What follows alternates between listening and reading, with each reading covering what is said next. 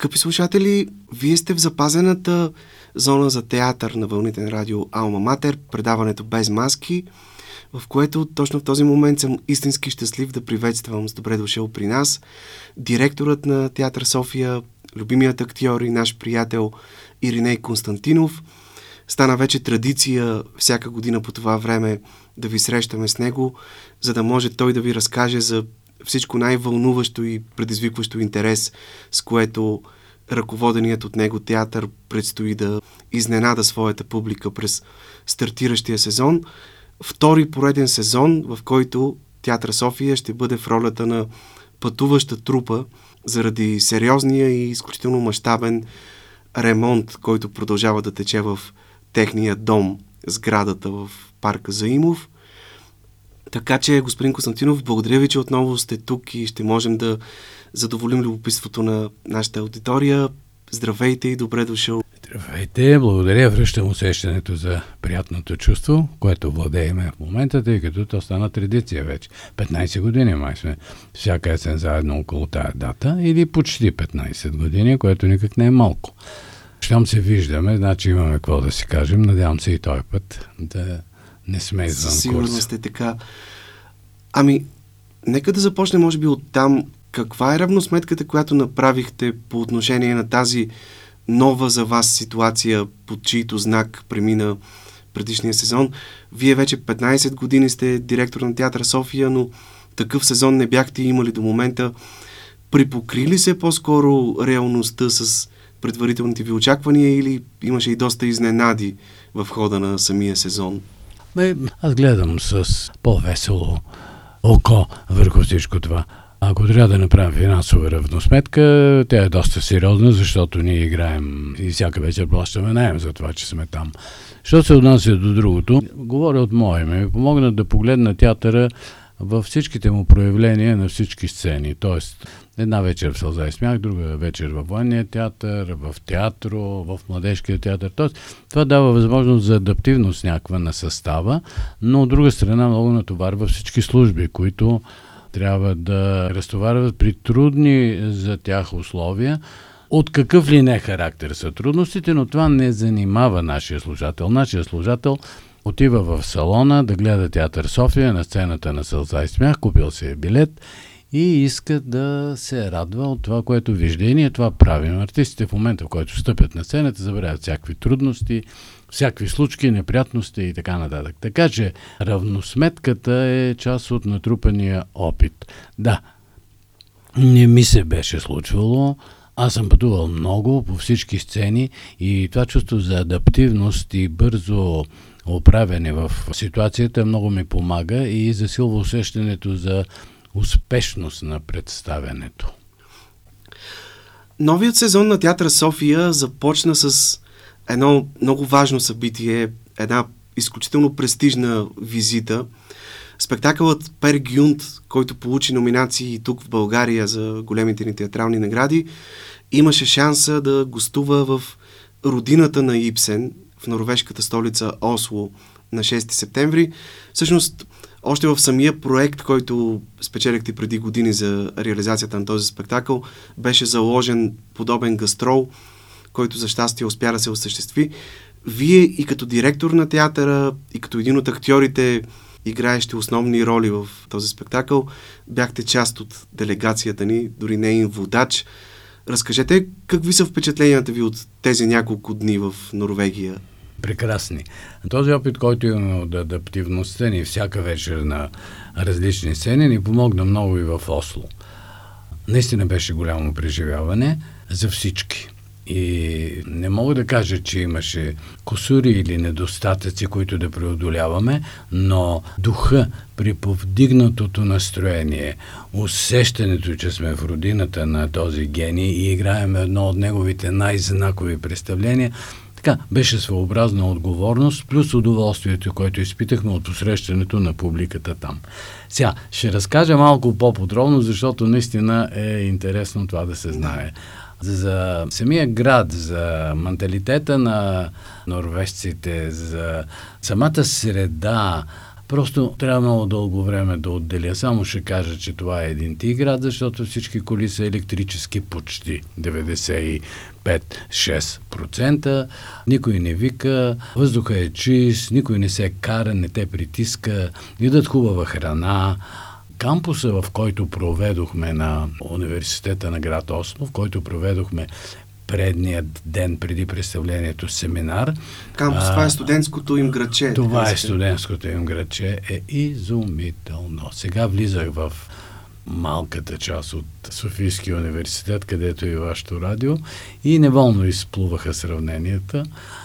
Едно място, където наистина виждаш, че кипи наука с много зали, с много съсредоточени хора в това, което правят, които ги виждаш по алеите, и с прекрасно отношение към всичко, към живот и работа и едновременно това някак си личи от хората, които умеят да бъдат весели умеят да бъдат сериозни, когато се занимават с сериозна дейност.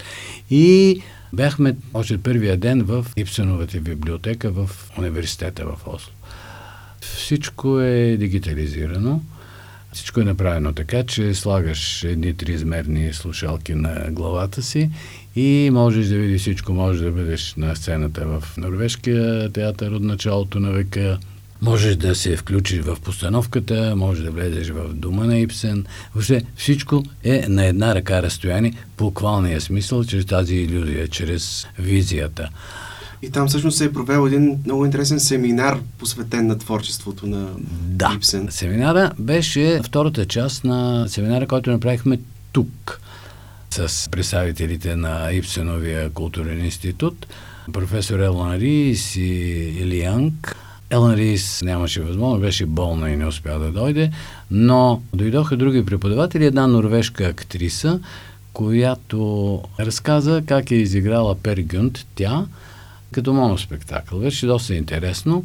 Не ни изненада особено много, защото ние сме правили същото това нещо, но тя беше доста ентусиазирана, емоционално разказа как това се е случило. Била е даже и в Китай и киндер сюрприз, нали? Отваряш едно пространство в един куфър и излиза целият свят на Ипсен. Прекрасно нещо и стига да може това да се случи. След това един друг лектор разказа за постановките на Ипсен, в времето на Ваймарската република, това е преди идването на е, нацизма в Германия, как нещата се преобразяват, как красивия герой обязателно трябва да прилича на ариец, обязателно той трябва да бъде доминантен, успешен и така нататък и така нататък. И всичко се прави в полза на една кауза, която всички знаем докъде ни доведе. Гледахме откази от филми, откази от постановки, видяхме артистите. Дори казва, които... че Народен враг, пиеста Народен враг е била една от любимите пиеси на Хитлер. той, той е давал насоки заедно с сътрудниците си как трябва да се постави едно нещо, за да се докаже смисъла на това, което се задава и как трябва да изглеждат актьорите и самия той е посещавал представленията. Всичкото това говорих аз, говориха колегите Елеонора Иванова, Сашо Тонев, който... Сашо Тонев, който а, сподели впечатление от работата си. Бяха задавани въпроси от студентите, които присъстваха вътре. Въобще беше интересно, защото се усещаше присъствието на голямата тема на имащото какво да се сподели, на имащото какво да се каже. Всичкото това по норвежки гостоприемно беше съчетано с една почивка, с една прекрасна закуска и неформални разговори и цялата тази среща завърши пак така с един прекрасен обед. Тоест част от приобщаването на всички ни към голямото творчество на Ипсен, към голямия смисъл на нашето гостуване, към абе, едно приятелство. Чувствахме се приятели. Разговорите продължаваха и след това студентите продължаваха да бъдат любопитни и някои от тях дойдоха на представлението. Сега вече ще говоря отделно за втората вечер, за представлението. Знаехме, че залата не е голяма. Нямаше възможност да бъде наета по-голяма зала, поради ангажираността на голяма част от тях и а това беше зала на някои от местните театри? Това беше на техния университетски а, на театър, който Над тази зала имаше друга зала с 1300 места, която беше само за концерти. Но тя беше и типична концертна зала, да не говорим, че 1300 места просто създава чувството за безнадежност, ако се изправиш на сцената. То беше една малка зала прекрасна, която като отидохме и наистина всички хлъснахме, защото си казахме как ще изиграем това представление, как ще поставим визията, как да, ще... лесно ли беше да го ще... адаптирате за тамошната сцена, тъй като това е спектакъл, който има свои специфични ами, особености, не беше много лесно, мащабен. Но, не беше лесно, но беше приятно. И успяхме да преодолеем всичкото това нещо и недостатъците да превърнем в качество. Какво имам предвид? Ние бяхме много близко до публиката. Катя Петрова, режисьора, дори промени някои от мизансцените. Вкара част от артистите вътре в залата, между публиката и сцената. И удоволствието да виждаш истински театър, добър театър, какъвто правят всички артисти на Театър София в това представление, пред себе си, пред очите им, почти на една ръка разстояние, да видят всичко, което минава по лицата им, да видят какво се случва вътре в душите им, това не се случва всеки ден. И това страшно много ги впечатли. Така, посланичката излезе разплакана на сцената и хълзеки благодари, каза няколко думи и въобще хората ни чакаха след това да излизаме, да свалят. Имаше българи, половината зала имаше и норвежци, имаше и представители на тяхното Министерство на културата. Въобще... Бяха ли в някаква степен изненадани тамошните зрители от българската интерпретация? Ами, а, не смея да бъда как се казва, толкова да се хваля, но една преподавателка в техния университет каза, че тя е гледала много постановки на Ипсен, всякакъв начин решени, но че това и се струвало най-приятно, достоверно и най-точно, като че ли. А, с едно неверо е бен тровато, нали? Ако и неверно, добре казано. Но наистина хората го харесаха, хората оцениха. При това оцениха възможната адаптация, която направихме, тъй като е невъзможно да се изиграе целият текст, цялото представление в една вечер, за час и половина, час 40 минути. И някакси, абе, много неща се събраха в една точка, в един фокус, за да се получи този апотеозен финал, този драматично-сантиментален на фона на музиката на Грик епичен финал. Вие, а... знам, че заснехте и 30-минутен филм за творческия процес на Пер Гюнд. Имахте ли възможност да го представите там? За съжаление, не ни остана време да представим филма. Накрая на семинара. За съжаление, просто там всичко е под час и е, приключихме с времето, защото дебати и разговори продължи по-дълго. Не успяхме да направим филма, но го оставихме и той ще бъде прожектиран. На една от масите в една от залите на Ипсеновата библиотека имаше всички издания, възможно от цял свят на Ипсенови произведения. И аз питах, защо няма българско? И тя каза ми, никой не ни е пратил. Поех ангажимент да им изпрати, ще изпратя двата. Трите тома преводни, да, но да ги намеря, надявам се, на издателството на покойната Вера Ганчева, за която така винаги се спомням с добро чувство, освен, че бяхме близки през годините и така тя беше човека, който влагаше енергия и желание да направим това приключение да се втурнем. Породи се един смешен разговор, понеже на другата вечер, пък когато беше приема в посолството, посланичката покани всички ни и покани всички българи, които имаха възможност да дойдат там и стана една много задушевна история, защото времето беше хубаво. Между другото, такова време в Норвегия, не помняха лято, топло, всичко беше на улиците, по балконите, по поляните, по брега на морето, печат се и събират лъчи за настъпващите студени, тъмни, мрачни зимни дни които вероятно вече се задават там, така че имахме възможност да направим това парти в двора. И шегата на господин Кирил Вълчев, генерален директор на БТА, беше, абе, питах, и тук всички ми казаха, че се казва Пергент.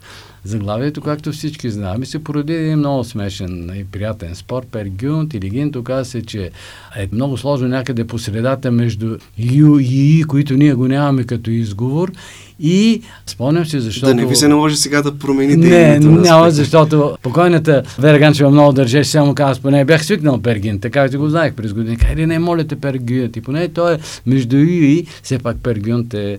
Пергин, Солвейк, нали ние така да, ги знаем. но за Солвай никой не спореше, сега да, да, да, Солвай, Солвай, това е правилният изговор. И другото, за да приключат с епоса Норвегия, наричам го епос наистина, това, което човек може да види в този град, който никак не е голям Осло, който е така подреден, че не може да се объркаш и който е толкова чист и прекрасен и подреден и, и чисти и какво ли не още, с такива музеи, че просто човек остава с спомени за цял живот. Музея на Ипсен, апартамента му, къщата, в която е живял с една изключително красива зала отдолу направена, която те първа ще започне да функционира. Музея на Мунк, където... Едвард Мунк, големият художник. Да, и ако ние знаем само прочутата му картина, крясъка, и която се показва, ще направили се го много интересно, сега се покаже в такъв вариант, сега покаже в цветен вариант, поне да има и няколко вариации. Въобще направили се от това атракция. А всичко е толкова подредено и толкова привлекателно за хората и скъпо, разбира се. А музея, операта. Операта на Осло. Няма такава сграда. Направена с мисъл. Всичко идва от морето и отива към морето. Просто е нещо като писта, като широка такава каменна основа, бял мрамор специален. Отива до водата, изтигайки се нагоре, изкачвайки се отдолу с залите, изкачвайки се върху нея, виждаш една голяма част от града. Вътре, невероятен интериор. Невероятно красиво самото място отгоре. Пристанището музеите на Турхердал, на, на кораба Фран с Роад Амундсен, вътре са симулативни отвеждания през залите и така нататък. Абе, всичко това, гроба на Ипсен, гробището в Осло, надявам се не звучи макабрално да си пусти Перла 6 с удоволствие си бил го пустил човек. това са паркове, които човек трябва да види, с това, което е сътворила човешката ръка, като преклонение пред памета на великите си личности. Със сигурност сте се върнали много силно заредени Ами факт е, че толкова дълго говоря и, и не ти давам възможност ти, ти да, да се включиш. Това е, да, много беше хубаво, за ами което не... благодаря на всички мои колеги, на всички, които бяхме там. На Камелия Николова, професор Николова, която беше с нас и която участва в това. На Любов Костова, която беше преводат.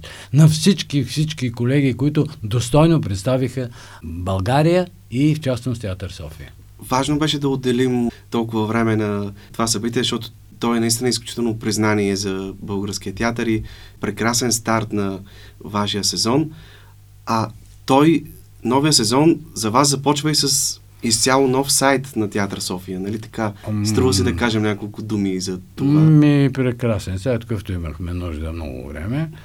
Той сайт си извършил всичко вътре, може да получи всякаква информация, сайтът е красив и много функционален. Вътре човек може да си купи билет, може да провери всичко относно представленията, може да, не справи, да направи справка за каквото иска, справка за театър, за артисти, за е, в исторически план да погледне репертуар и така нататък.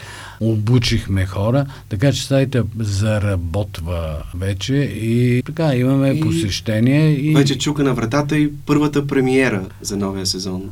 Първата премиера е една много изстрадана премиера. Това е Перфектни непознати, които непознати не успяхме да разкрием тайните им в края на миналия сезон, защото отложихме премиерата поради напускането на колега. Сега премиерата е на 6 октомври. Използвам случая да поканя всички, които слушат твоето прекрасно предаване, да заповядат на 6 или на следващите дати да видят това представление, защото Къде самата... ще се играе спектакъл? В Сълза и смях. Сълза и смях. Аз така свикнах вече, не съобщавам дори мястото, където се играе. Защото темата всички са гледали филма, предполагам, на Павло Дженовеза е безкрайно любопитна и интересна и всеки иска да знае какво се крие в телефона, който звънва или в СМС-а, който получаваме или защо той е обърнат на масата и какво води това в взаимоотношенията. Режисьор Стайко Мурджев. Режисьор Стайко Мурджев. Актьорският състав е прекрасен. Лили Маравиля, Поканил съм на гастрол Пенко Господинов, Юлиан Малинов, Мила Банчева, Мила, Неда Спасова, Неда, Спа, Елеонора, Неда Спасова, Нори Иванова, Мишо Милчев. Дано да не пропускам да, някого. Вкарвате нови имена, ще стане дума и за новите актьори, които ще се влеят в трупата на театър София. Случай... Ами да, за радост. Имаме колежка, която излиза в майчинство, Дария Симеонова. Да е жива и здрава и все пак Дария така има достойно присъствие в нашия театър и трябва да покрием ролите, в които тя няма да може да влиза да играе. Много исках и това беше заложено в така, защитата на концепцията ми тази година за нов мандат едно обновяване, подмладяване, оживяване на състава. Поради да, което... да кажем, че това лято вие спечелихте пореден конкурс и бяхте преизбран за директор на Театър София за още 4 години от 2027 година. Да. Дали това, как да кажа, нещото, за което съм се борил. Не борих се, ако мога да продължа работата си. И това беше смисъла да не се включа в това състезание. Искам да знам, че строежа, ремонта на Театър София е приключил и да знам, че някакси това е останало зад гърба ми и да мога наистина да комплектовам един състав с млади хора, на които да дам възможност да работят и да имат развитие на сцената на Театър София. В частност сега, докато сме в ремонт и след това на новата сцена, която ще бъде блестяща и ще бъде привлекателен център за цяла София и България. В това съм сигурен, защото ще бъде направен толкова красиво и ще има така техника, че всеки ще иска да дойде да види какво става. Както едно време ходеха да гледат амурчетата в Народния театър и скулптурите, така и тук ще има любопитство от това, което е направено. А, поради... Да довършим темата за младите, да, които поради ще което, се влеят. Поради което се обърнах към една студентка, която вече не е студентка, завърши тази година от класа на професор Добчев. Казва се Ангела Канева и тя ще замести Дария в две от представленията в Невинно малко убийство и Тирамису.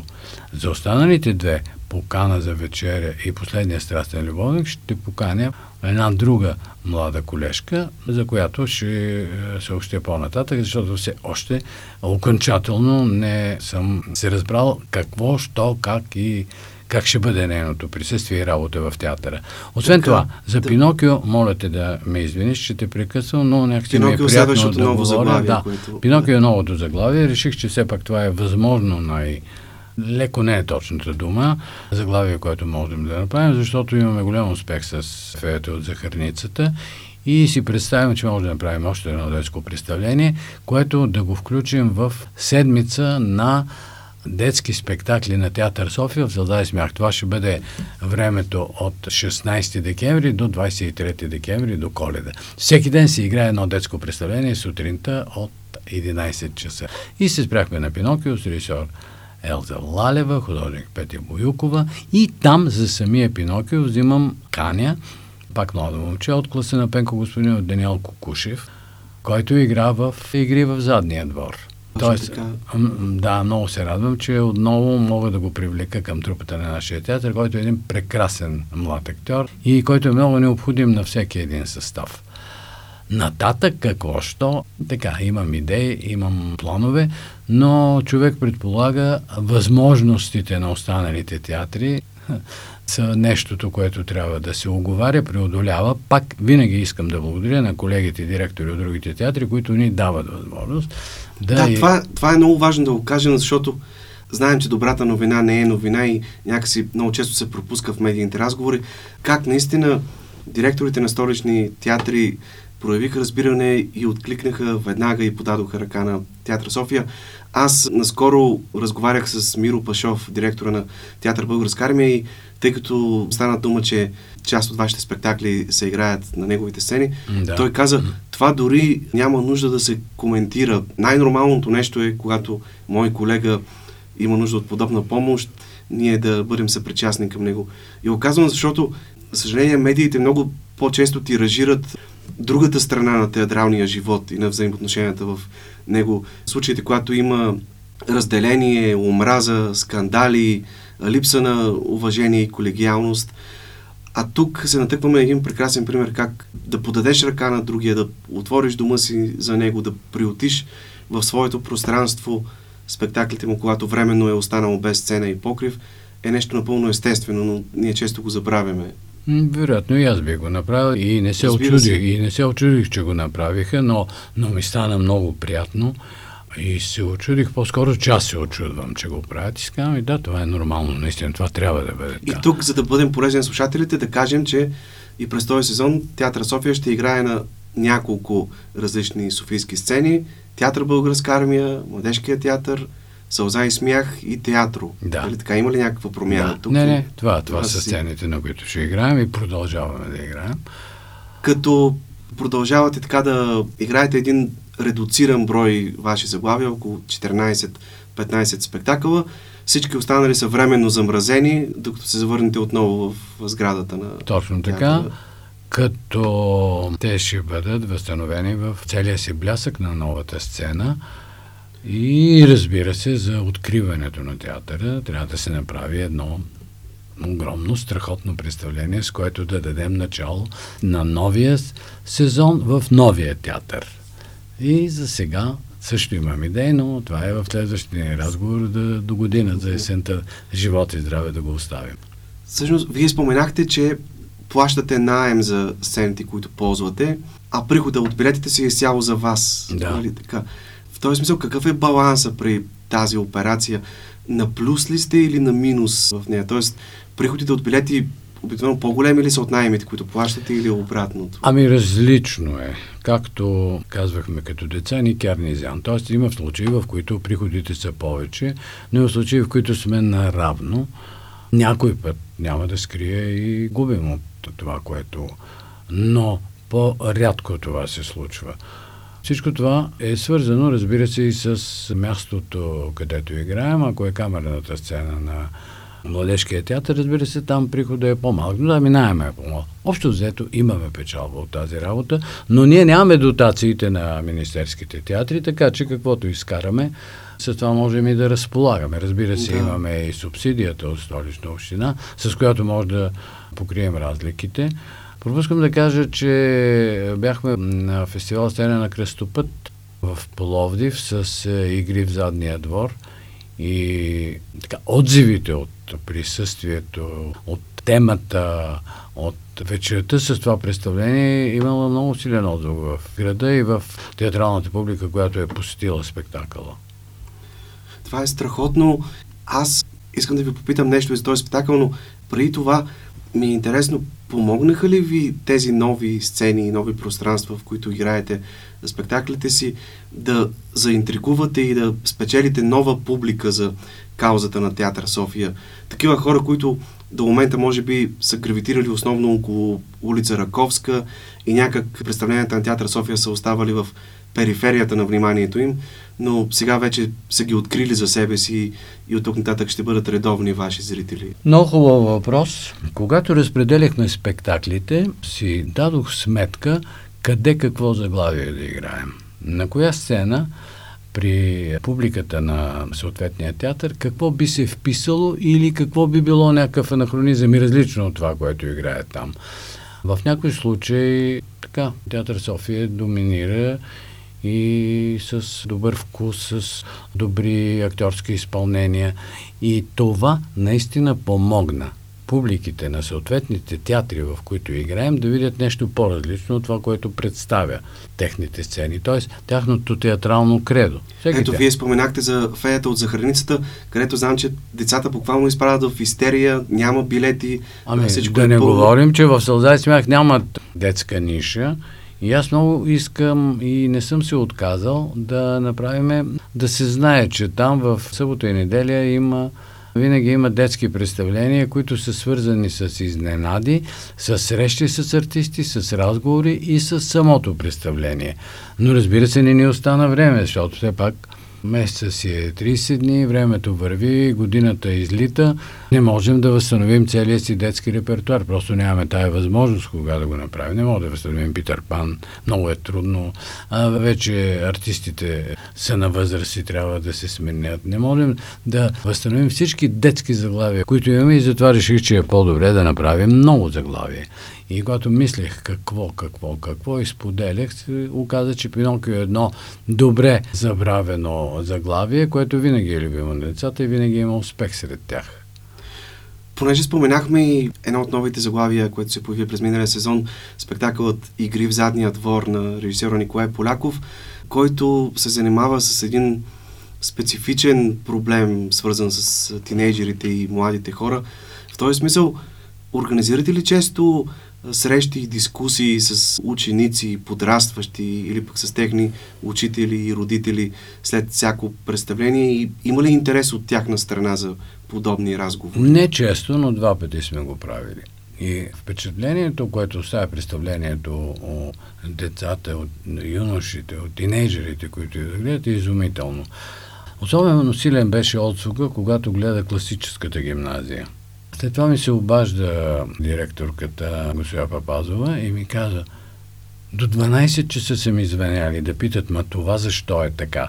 На другия ден направих ли обсъждане с учители си по литература, на когото са задавали въпроси за представлението. Тоест, децата се вълнуват от темите на спектакъла. И аз си дадох сметка, което пропускам, може би да го казвам, че освен темата за как ска, тази игра, която се превръща в нещо болезнено, нещо плътливо, не искам да употребявам думата насилие, не е основното нещо и не е най-важното, за което толкова много говорим, защото той излиза от всякъде тази тема и нейните проявления. Ценното в тази работа е, че децата, обличайки тогите на юрисдикцията, на съдии, адвокати, защитници и така нататък, изведнъж разбират, че истината, когато трябва да се защитава, не е точно така. Оказва се, че този, който трябва да понесе вина, той бива освободен. А тези, които са най-малко... Не... Тоест, от тях предизвикват чувство на разум, до което те самите стигат, говоря за актьорите по време на представление, а те донасят до зрителя. Защото там драматургичният ход е много, много, много е любопитен. Актьорите играят ролите и на децата, и на техните И на съди, и на самите себе си да. стават. Да, но покрай това, ставайки съди, те задават въпроси. Каква е тая система правосъдна, която може по този начин да, да определя нещата и да отсъждате ми да така едно или друго не. И, и тук приликите с нашата действителност така и, имам, не и, са и, случайни. Да, и имам чувството, че като че ли не им се говори много на учителите подобни теми. Някакси, абе, да не навлизаме, да не, да не коментираме, да не разравяме, а толкова нужда. И аз имам едно намерение, което ще го осъществя, да бъде, как ска, това представление е регулярно изигравано с срещи след това по така, някакъв ритъм специален, да го не го наричам програма, за да можем наистина да достигаме до повече хора на тези години и по тези теми. Освен това, много е трудно при нас пътуването в други градове извън София. Ето точно това исках сега да ви попитам. Тъй като вие започнахте този пътуващ период на трупата с мотото Театър София идва при вас. Да. Като идеята беше да пътувате по-често в страната, за да зарадвате и феновете на театъра извън да. столицата. До каква степен успяхте да осъществите ами, направихме, тези ваши направихме, направихме две или три пътувания и разбирахме а, трудността на това нещо. Тоест, това не значи, че се отказваме от цялата тая работа, но ако пътуваме до един или друг град, според отдалечеността, ние се връщаме или оставаме да преспим там, което веднага обрича работата на другия ден, което веднага иземва датите, които са за софийските цени. Все пак ние имаме 14, максимум 15 дати.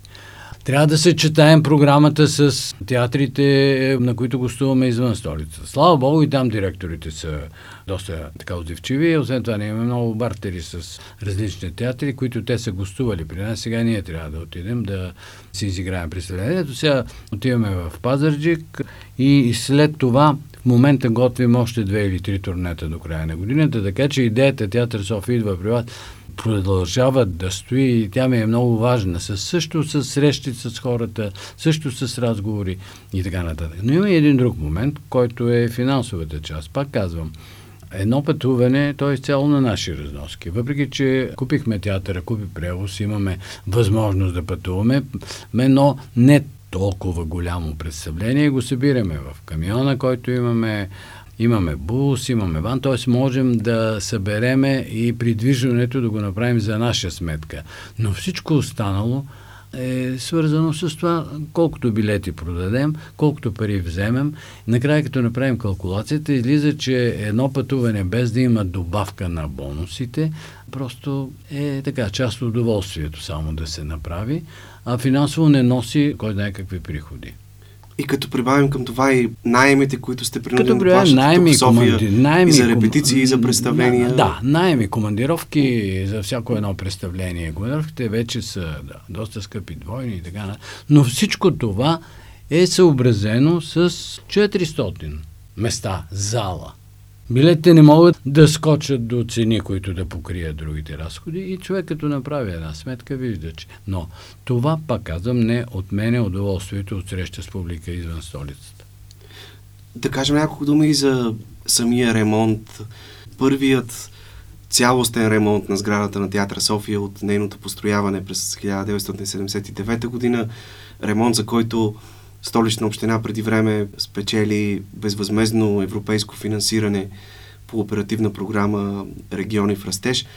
Вие със сигурност следите отблизо ремонтните дейности. Всеки вторник. Какво се случва в момента? Как, с какви темпове се движат нещата? М- сравнително добре. А що се отнася до архитектурната част на сградата, ремонта самия – Отвънка фасадата, облицовката с гамък. Просто чух думите на наследника на архитекта Жеков, който е направил тази сграда, проектирал, каза, облицовката е перфектна. Вътре има много нещата първа, които са уточнени, но трябва да се правят. Това е ламперията, това са противопожарни изисквания, сцена, и третия етап, който в момента се придвижва, за да бъде осъществен в рамките на следващата година, това е сценичната механизация. Горна, долна, осветление и звук. Всичко... Те първа ще започват това те, да се... Те първа ще започват да се, да се изграждат, да се внедряват, да се купуват и всичкото това, ако се случи, наистина с тази техника и с това обновено пространство, това ще бъде един от най-добрите европейски театри. Живота здраве до година по това време ще си говорим точно по тези теми. Какво да, но, представлява да, Боже, и, и по други. Да. Тоест, най-късно до така е, на следващия така е, сезон така би е, да така е надеждата приключим ми, ремонта така и е да, надеждата ми. да изведете актьорите от трупата на театър а, София да. до обетованата земя да, след период от две годишни странствания. Защото са се мъчили сигурно, докато ги е водил Моисей 40 години, защото имаше една много хубава теза Одисей, когато ги е връщал към Итака, той е знал как да ги заведе. Той нарочно би калял по-дълго, за да може да забравят усещането от войната. Но ние искаме бързо да забравим ремонта и да си влезем в залата в рамките на тези две години. А ще обявите ли през този сезон и ново издание на конкурса да. на Театър София? Благодаря ти, че ме му подсети, аз ще да забравя. В момента ни предстои събиране на журито, които жури са Теодора Димова, Плавен Марков и Димитър Стайков и Моя милост. 76 пиеси, отделени са един голям брой и това ще бъде, може би, дай Боже, едно от заглавията, които трябва да поставим на сцената. От това, което аз все още имам да прочета няколко пиеси, може би в следващите дни ще направим първата пресявка и първата сбирка с журито, за да можем в рамките на, на следващия месец да обявим и резултата. Добре. И накрая ми се иска, тъй като ние с вас все си говорим тук за Театър София и никога не остава време да кажем няколко думи за вас самия и това, което вие правите. А сега много ми се иска да кажем няколко думи за една изключителна роля, в която ви видяхме и в която надявам се зрителите ще могат да ви гледат и през новия сезон. Ролята на Свети Йоан Рилски, покровителят на българите в операта Оратория Рилският пустинник, която Пламен Карталов постави в Софийска опера. Едно изключително превъплъщение, което правите, още повече, че самият вие произхождате от много уважаван свещенически род, от едно семейство много тясно свързано с православната вяра. Какво означава за вас срещата и така възможността да изиграете най-святия българин, светецът на България? Не знам, сигурно няма случайни неща, сигурно е някаква карма. Много се стреснах се, когато ми предложиха да, да се захвана с тази работа. И когато започнахме репетициите и когато събирахме целият спектакъл на сцената с Местор Кантал, абе сякаш имаше нещо, което поне аз така го усещах, но, но от резултата на спектакъла, изглежда и другите са го усещали, е помагало на всички. Имаше някаква сила, сякаш, която ни възвисяваше, която ни издигаше и никога няма да забравя. Усещахте и, не, че е невидимо и, да, и никога, и никога няма да забравя двете премиери, в които целият този дух, тази особеност на усещането се беше вселила в залата. И накрая просто се получаваше някакъв взрив от не мога да го обясня какво. Това не е аплаузи на благодарност, а това беше някаква съпричастност за това, което са чули и, и видели.